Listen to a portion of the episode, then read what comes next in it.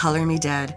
This is a true crime podcast, and we talk about murder and fuckery most foul in detail while using the darkest of humor. If you don't like words like fuck and cunt, then you probably shouldn't listen.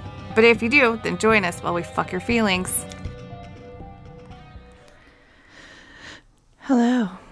Hello! This is a podcast, a true crime podcast called Color Me Dead. Yes, it is. We are your hosts, Angel Mays and Nikki. T- t- t- t- t- I don't know my Merrill. last name. I, I forgot. I don't like it. Take it back. it changed. And I don't know so- it. I still don't know it. Even though it's the one I've had for most of my life, I don't know it. But we're here with episode 103 Yeah. David Rothenberg. Part two. Paired to you. Yeah. But why don't you tell us where to find us on social media? Facebook, Twitter, and Instagram. We're there. Um, if you get, I don't like that. I don't want to just go there. If you go to Twitter, you can follow us at Color Me Dead Pod. If you go to Instagram, it's Color Me Dead Podcast. You can follow Faro. Faro. Faro. Ra ra ra ra ra ra ra. Oh, uh, Squirrel Hunt. Uh, there's the most racist book I've ever seen in my entire fucking life in a library where I work. And um, the funny fucking thing is, it's called An American Born Chinaman. And there's a scene where a cousin comes from, I'll have to like borrow the book or buy my own, but it's so fucked up because like it shows a cousin coming over from China to America and it's like, hello cousins, welcome to America. And I was like, holy, like it's legitimately fucking, because it's a, it's like a comic book, it's a graphic novel. Yeah. And the guy is every bit the fucking stereotypical Chinese person in yeah. Anyway, when I looked at it, I was like, I really hope that because there's a hello cousin, welcome to our mirror, and I was like, holy fuck. And I was like, that is incredibly racist. And then I kind of chuckled because I was like, flipped back to see who wrote the fucking book. And it appears that two people with a last name that would indicate they were from that region wrote the book. So I was like, Oh. okay, I guess you're allowed. But it's, I looked at it and I was like, I kind of want to read this now. So you can follow Nikki at gory underscore Nikki and Angel at Color Me Dead Angel on Instagram. And if you go to Facebook, there's Color Me Dead podcast and the Color Me Dead podcast Facebook. Fa- face- Facebook Brook. Fa ra ra ra ra ra. Facebook group. Um, and we are not responsible for things that happen there. Nope. No, nor do we understand half of them. So we found. anyway, if you want to send us mail, preferably not hate, but we'll take whatever, do it. It's P.O. Box 1610, Vernal, Utah 84078. Yeesh.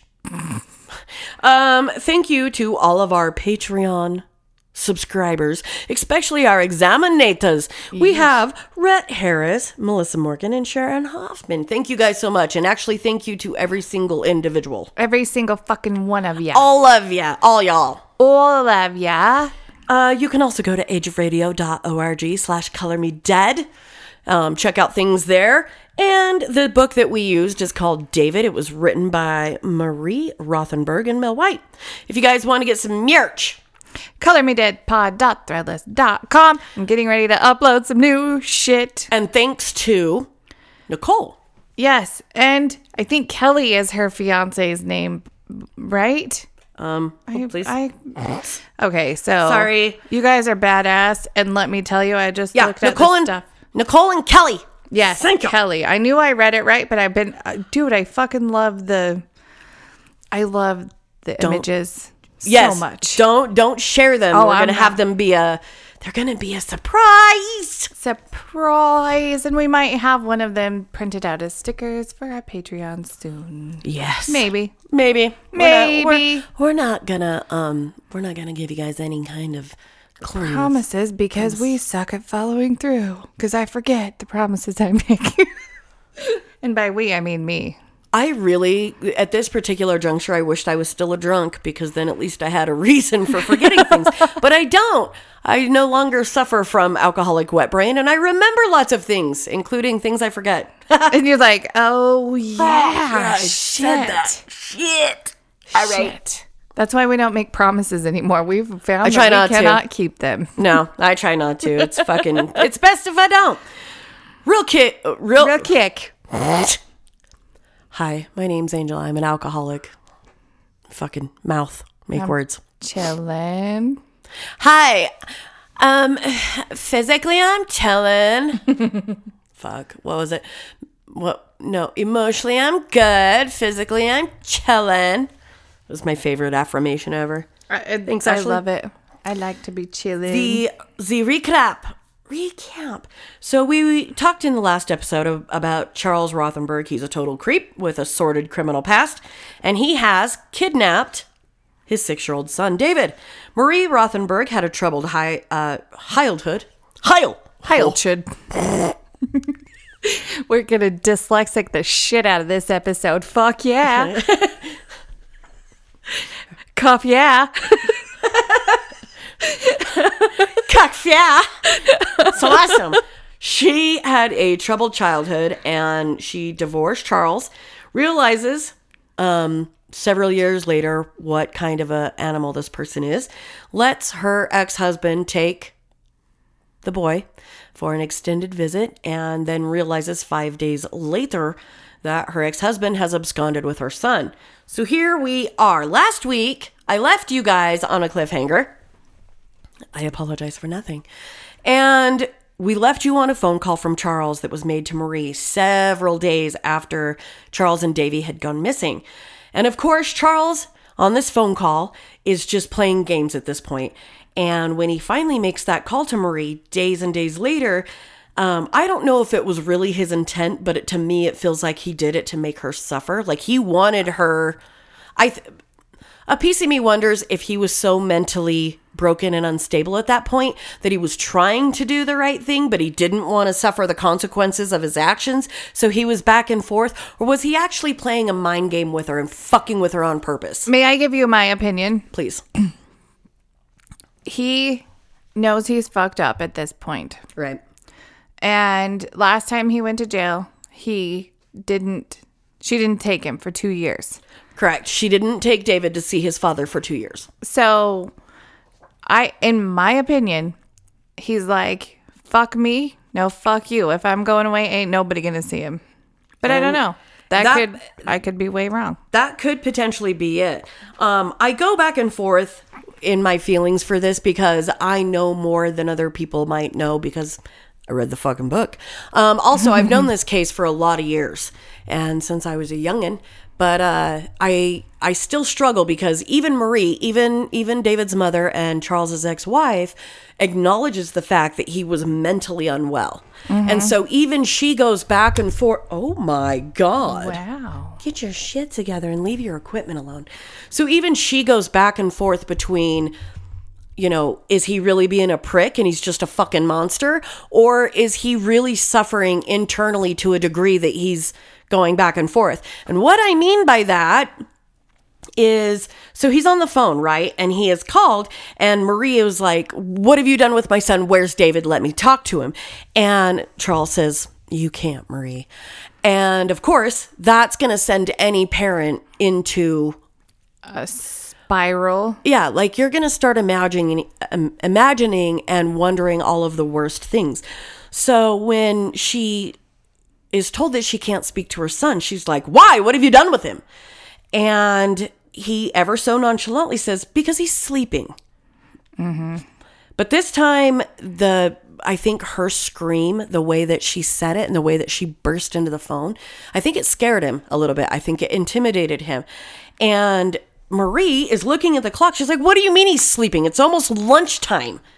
And that's you know, this is kind of where he gets fucked up. I love that you can like hear me turn the pages because of the staples in my collated papers Fancy. fucking fancy.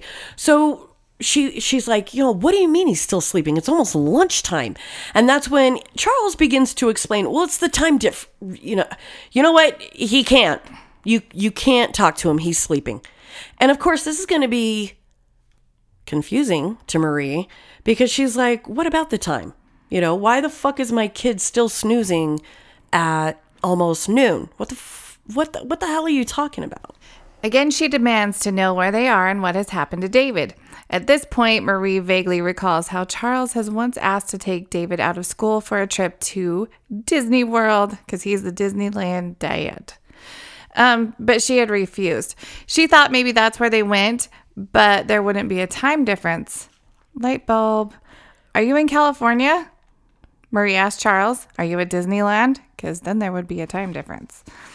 Um, this was the most probable place they could be, and it would explain the time difference, the fact that Davy was still asleep, and the lack of communication. Of course, Charles would have headed back to the West Coast to escape Marie um, and the pending doom of Luchow's and the legal troubles that he was possibly facing. Right. So if you guys recall from episode one, he had actually embezzled money, stolen money from the restaurant Luchow's. And then when he got let go and was fired from his employment, he retaliated by breaking in and defacing and um, tearing apart a bunch Yeah. of shit.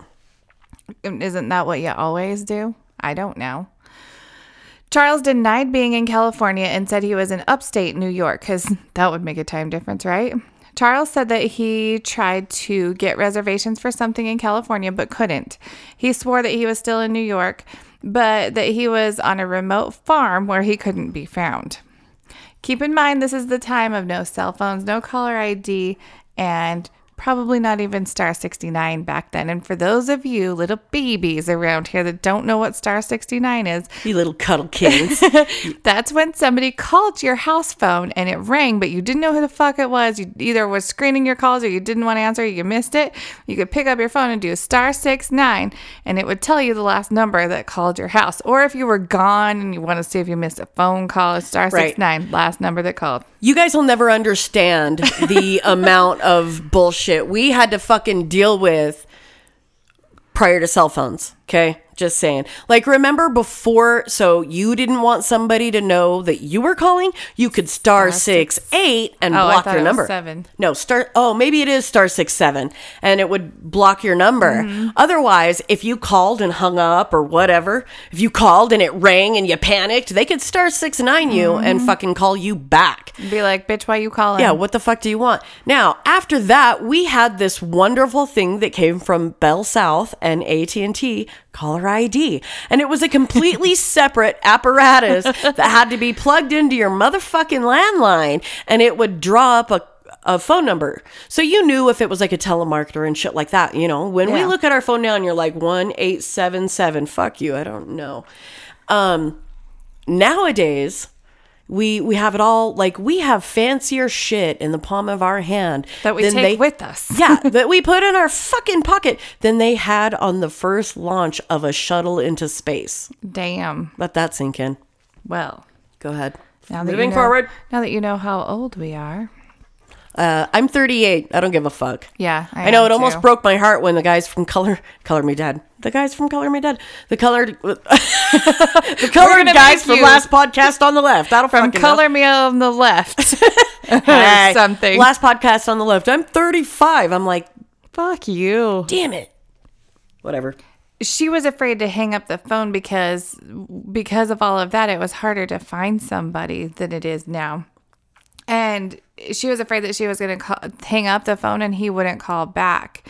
And she needed clues. So she was like, please, please let me talk to David. No, Marie, he's fine. He's sleeping. And then the line went dead. The the buzz of the dial tone, which is another thing a lot of you kids won't know, but it was still ringing, like stinging in her ear. It's like the loudest, most Annoying. Yeah, and it's so rejecting too. Like, dung. you're like, fuck, you just hung up, asshole. Like now we still sit here and talk to people on our phones. We're like, did you did you hang up? Because there's nothing there. But then you knew.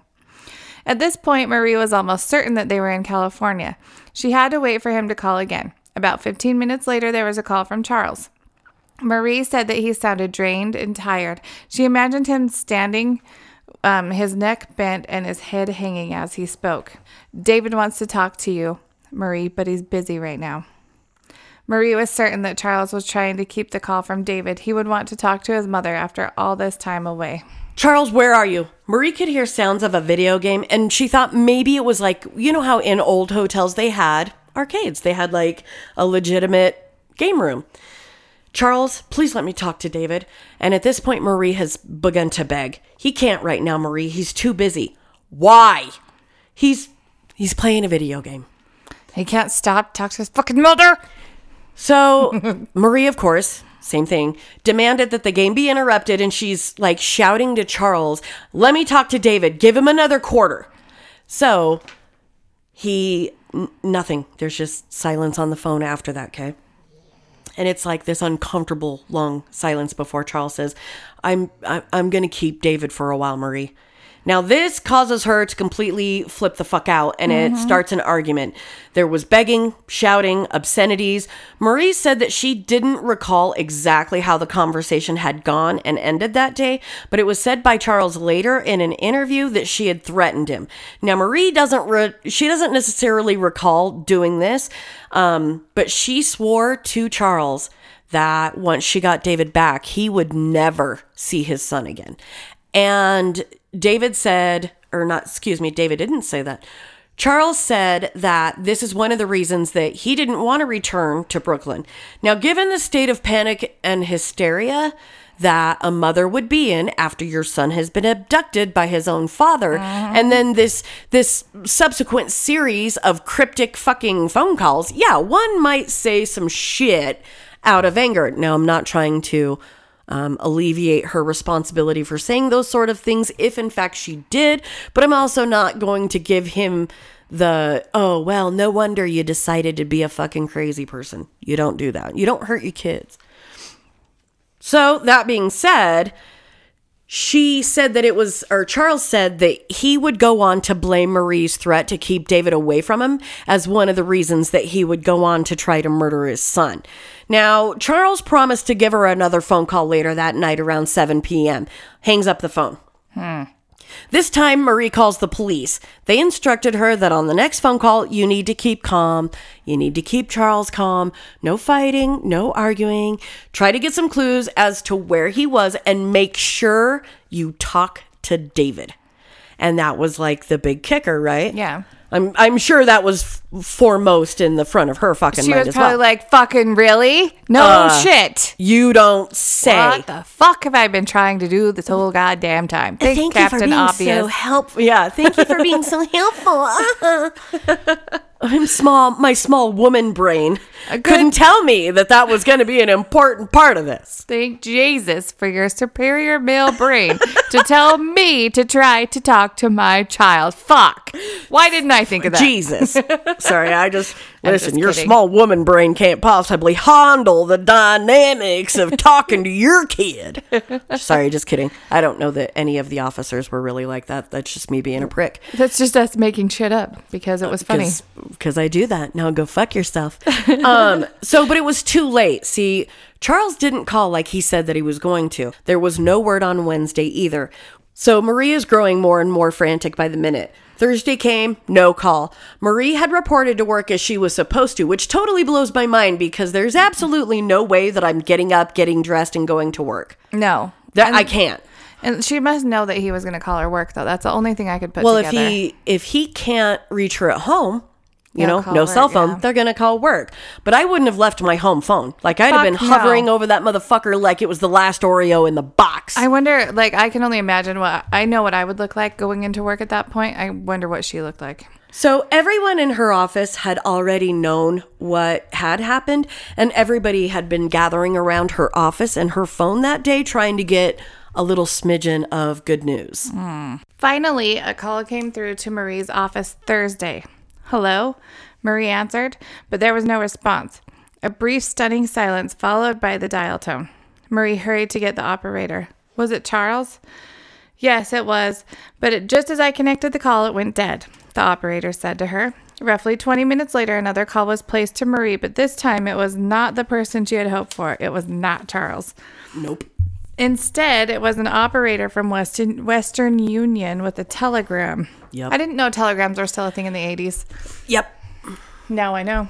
And knowing's half the battle. Yeesh. Yeesh. An operator with a trembling voice. Marie feared the worst. Miss Rothenberg? Yes. What is it? Marie answered. I I have a telegram for you. May I read it? Marie described her stomach as being knotted. Her palms grew damp. The operator sounded as though she were crying, and Marie was on the verge of sickness. Yes, please read it. Dear Marie, by the time you read this, I will have terminated my existence. You have caused me enough harm and I have gone through enough. Also, be informed that your son has been in an accident. He's at University, California at Irvine Medical Center Burn Unit. Two phone numbers followed. Hysterically, Marie began writing them down. Her heart had just about stopped. Charles had never threatened suicide, ever. What happened to David? Was he playing a trick? The operator sounded full of dread, sorrow, and grief. Co-workers had gathered around Marie's office door at this point, all hoping to get some shred of good news. But there was none to share. Marie was helped to her chair by Walter Orlemans. Orlemans, the personal manager. Got that not so fresh feeling? Try Orlemans. Orlemans for all of your grocery needs.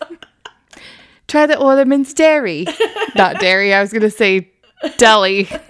Same fucking thing. I'm sure they have dairy too. Cheese! They got cheese! And there's cheese there. Oh, Marie had almost collapsed. She froze, pondering the madness of the telegram she had just received. Was it an accident? Marie dialed the first of two numbers that were on the telegram. An operator came on and transferred Marie to the medical center, but she was then transferred to Detective Alice Lauder of the Buena Buena Buena Park Police. Marie had called the first of the two numbers. I'm searching for my child. His name is David Rothenberg. I got a telegram from his father stating that David had been in an accident. What has happened to my son? Detective Lautner, Lautner, no, it's Lauder. Detective Alice Lauder had very limited information for Marie. She could not tell how or why David had been taken to the burn unit. The only person who had any information on the nightmare that Marie had been facing was Charles. However, Charles had managed to disappear into thin air. He had last been seen fleeing a motel, motel, Motor. Uh-huh. hotel, holiday Inn. All right. he had last been seen fleeing a motel near Disneyland, and the Buena Park police had so many questions. There were clues, so many that Marie had missed. The first had been Luchow's. Now, the warrant had been issued for Charles' arrest. He wasn't the doting father out on a field trip with his son. Instead, it was pretty apparent now that he was a criminal running from the gun. He had that long criminal record. He was a thief, he was a liar, and he was not returning to Brooklyn without facing a gob of troubles with the law. Marie knew this, and more importantly, Charles knew this. He had no intentions of returning to Brooklyn. what?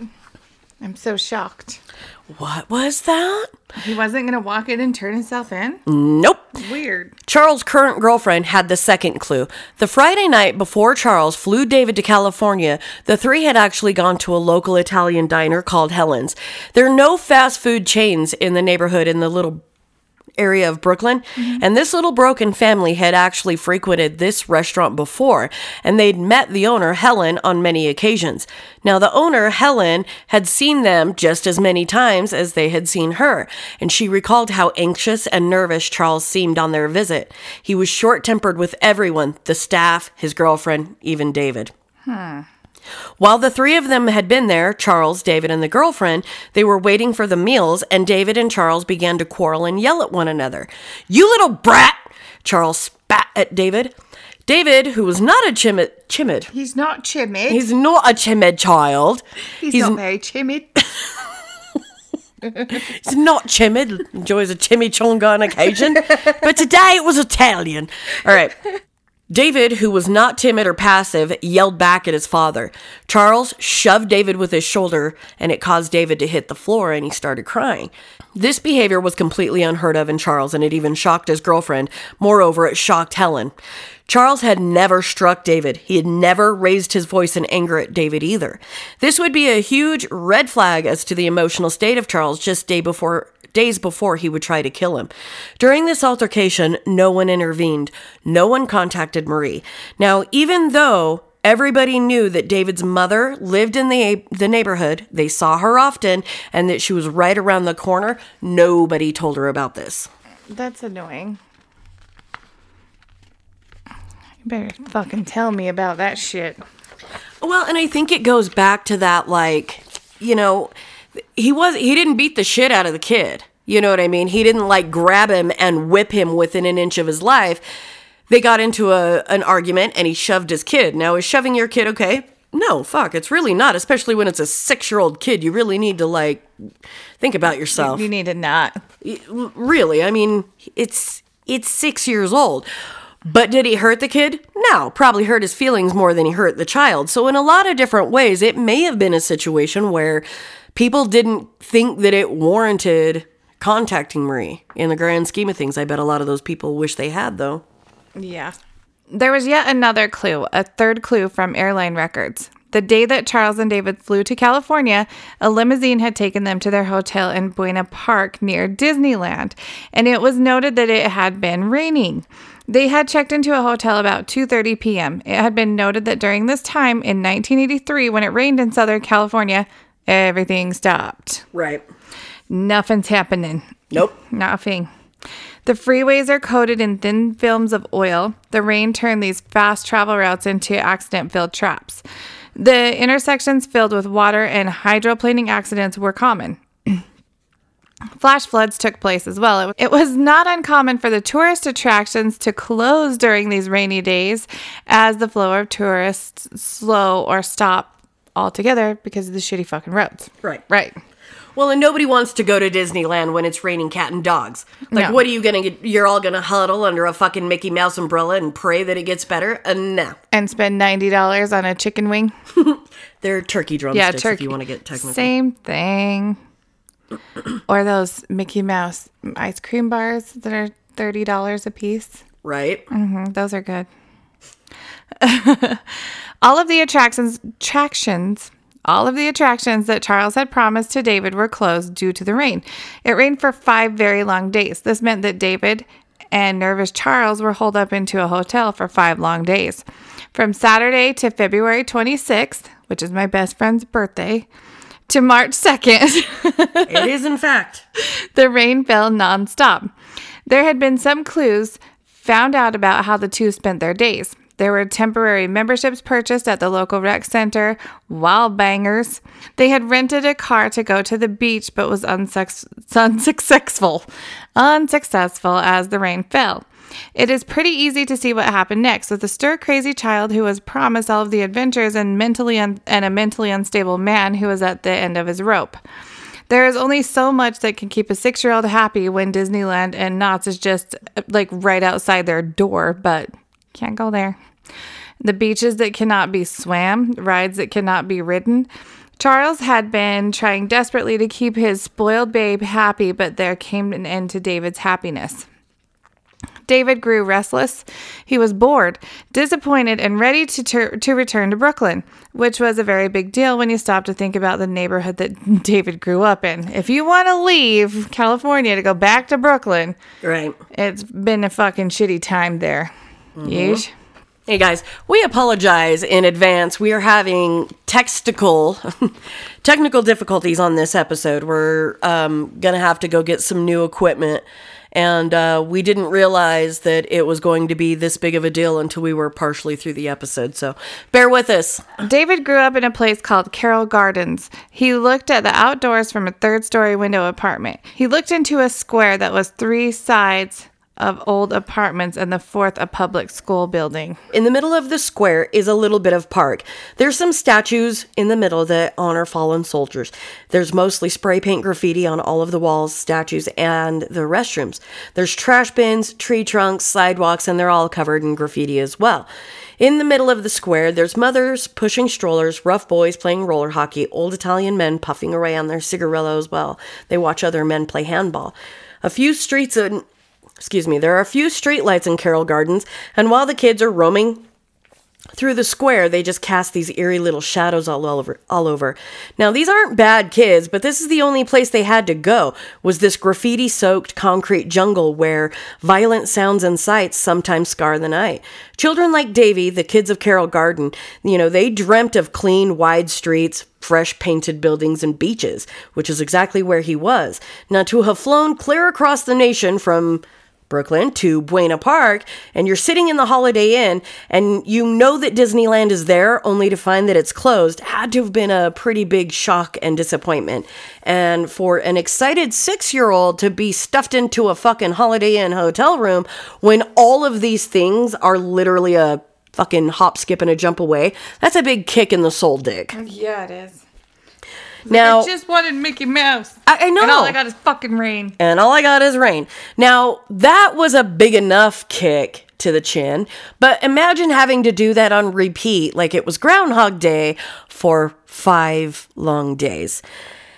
Charles knew that the minutes were ticking away, the precious seconds that he had to shower his son with love and to impress his kid.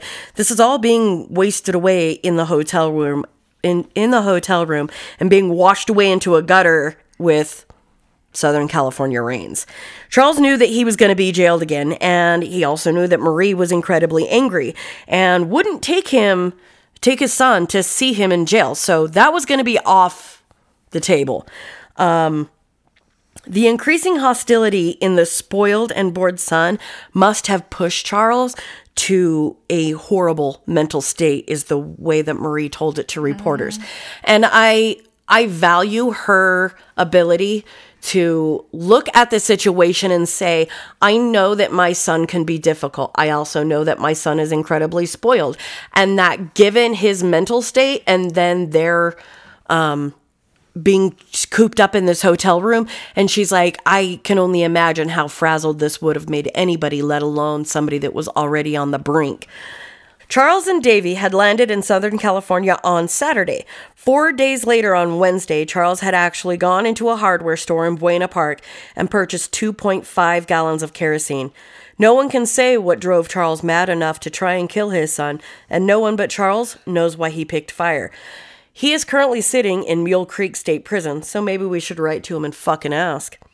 Marie pondered this several times. Why fire? However, it had dawned on her later that Charles had always had the fire bug inside of him, and how did she overlook all of these different things? There were incidents, evidence that proved that Charles would use fire to vent his anger. There had been a mysterious fire that actually destroyed the second laundromat that they purchased, and it happened after Charles admitted that he knew it was a mistake to buy it. Another mysterious fire burned three flights of stairs that led to Marie's apartment after their divorce. The stairwell had actually exploded into flames, and Marie and David had narrowly escaped being burned to death by sneaking out the back on the fire escape, the metal escape stairs, mm-hmm. out on the back. And now this fire, which was intended to end a horrible holiday and the pending doom of an arrest. In case you listeners didn't know, at this point is where you are gonna fucking get sick. Yep. It's coming up, just so you know. It makes me sick. I've read it multiple times to get myself ready for it, but it sucks. Hmm, I was just about to read what you've already said because that is necessary. Because that's the way the cookie crumbles. Um, not only do they get to hear it in your vo- voice, they'll hear it in mine too. Charles bought the kerosene and placed it into the trunk of the rented white Chevy Cavalier. He left and went to a nearby hotel and rented a separate room in another location, room number 139. He still had the ho- had the room at the Holiday Inn where he and David stayed. The hotel where Charles hu- Charles Charles just moved to Louisiana. Charles. Charles. Listen, Charles. Charles. Charles. the ho- hotel where Charles had called Marie to tell her that David wanted to come home, where she could hear David playing video games. Marie often blames herself for what happens next. If only she had been softer and kinder to Charles. If only she had contacted the school first. If she had contacted this police sooner. If, if, if. I don't think that it matters what the fuck she did. It was going to happen anyway. On March 2nd, which was Wednesday, and my mom's birthday, it's everybody's birthday. Hey, buddy. Uh, Charles moved David from the Holiday Inn into the Travelodge nearby. It was noticed by witnesses that the rented white car was the only vehicle that was backed into the parking stall during the night. It's likely that David watched television before a struggle to get him into his blue pajamas and into the queen size bed. Now, Charles never admit, admitted. Mm-hmm. Mm-hmm. Mm-hmm. Charles never admitted to using a sleeping pill, never mentioned or discussed in the court proceedings that followed the crime. But a year after the tragedy, a commercial for sleep aid came onto television, and when David inquired about the pill, Marie told him what the pill was for. Confused then, she asked him, Why, David? Daddy gave me that pill before he. The boy didn't have to finish the sentence. Marie knew what David had done. Nope. Marie knew what Charles had done. Charles uh, said many times that he had intended to take his own life, but there is zero evidence of that. Charles claimed to have lost his nerve and went back in to try to rescue David, but all the witness accounts say very differently. I am not shocked about that whatsoever. Nope. No. No. Another guest that had been staying at the Travelodge, Maysal Nadine Coons, Yes. Was on the second floor, kitty corner from David's room. She saw the white car backed into the parking spot um, when she checked to see if it was still raining between 11:50 and 12. She noticed something odd. The driver's door was still open on the car, and it appeared as though the engine was still running. She continued to watch out her window when she saw Charles walk from the lower level hotel room carrying a white jug. Charles took the jug to the trash in front of the room and turned turned back room 139 and bent over as if to pick something up. He slammed the door. He slammed the door shut to the room and ran to the white car. Miss Coons said that Charles sped from the parking lot at a high rate of speed, like 40 miles per hour, and headed down Beach Boulevard. The explosion is what came next. The glass from the windows in room 139 blew out into the air. Miss Coons could hear screams coming from the burning room. Man had gone over and begun to try and kick the door down. Flames leapt from the room and were licking at the flesh of the rescuers. Another man ran to the aid with a fi- Another man ran to the aid of the first rescuer with a fire extinguisher in hand.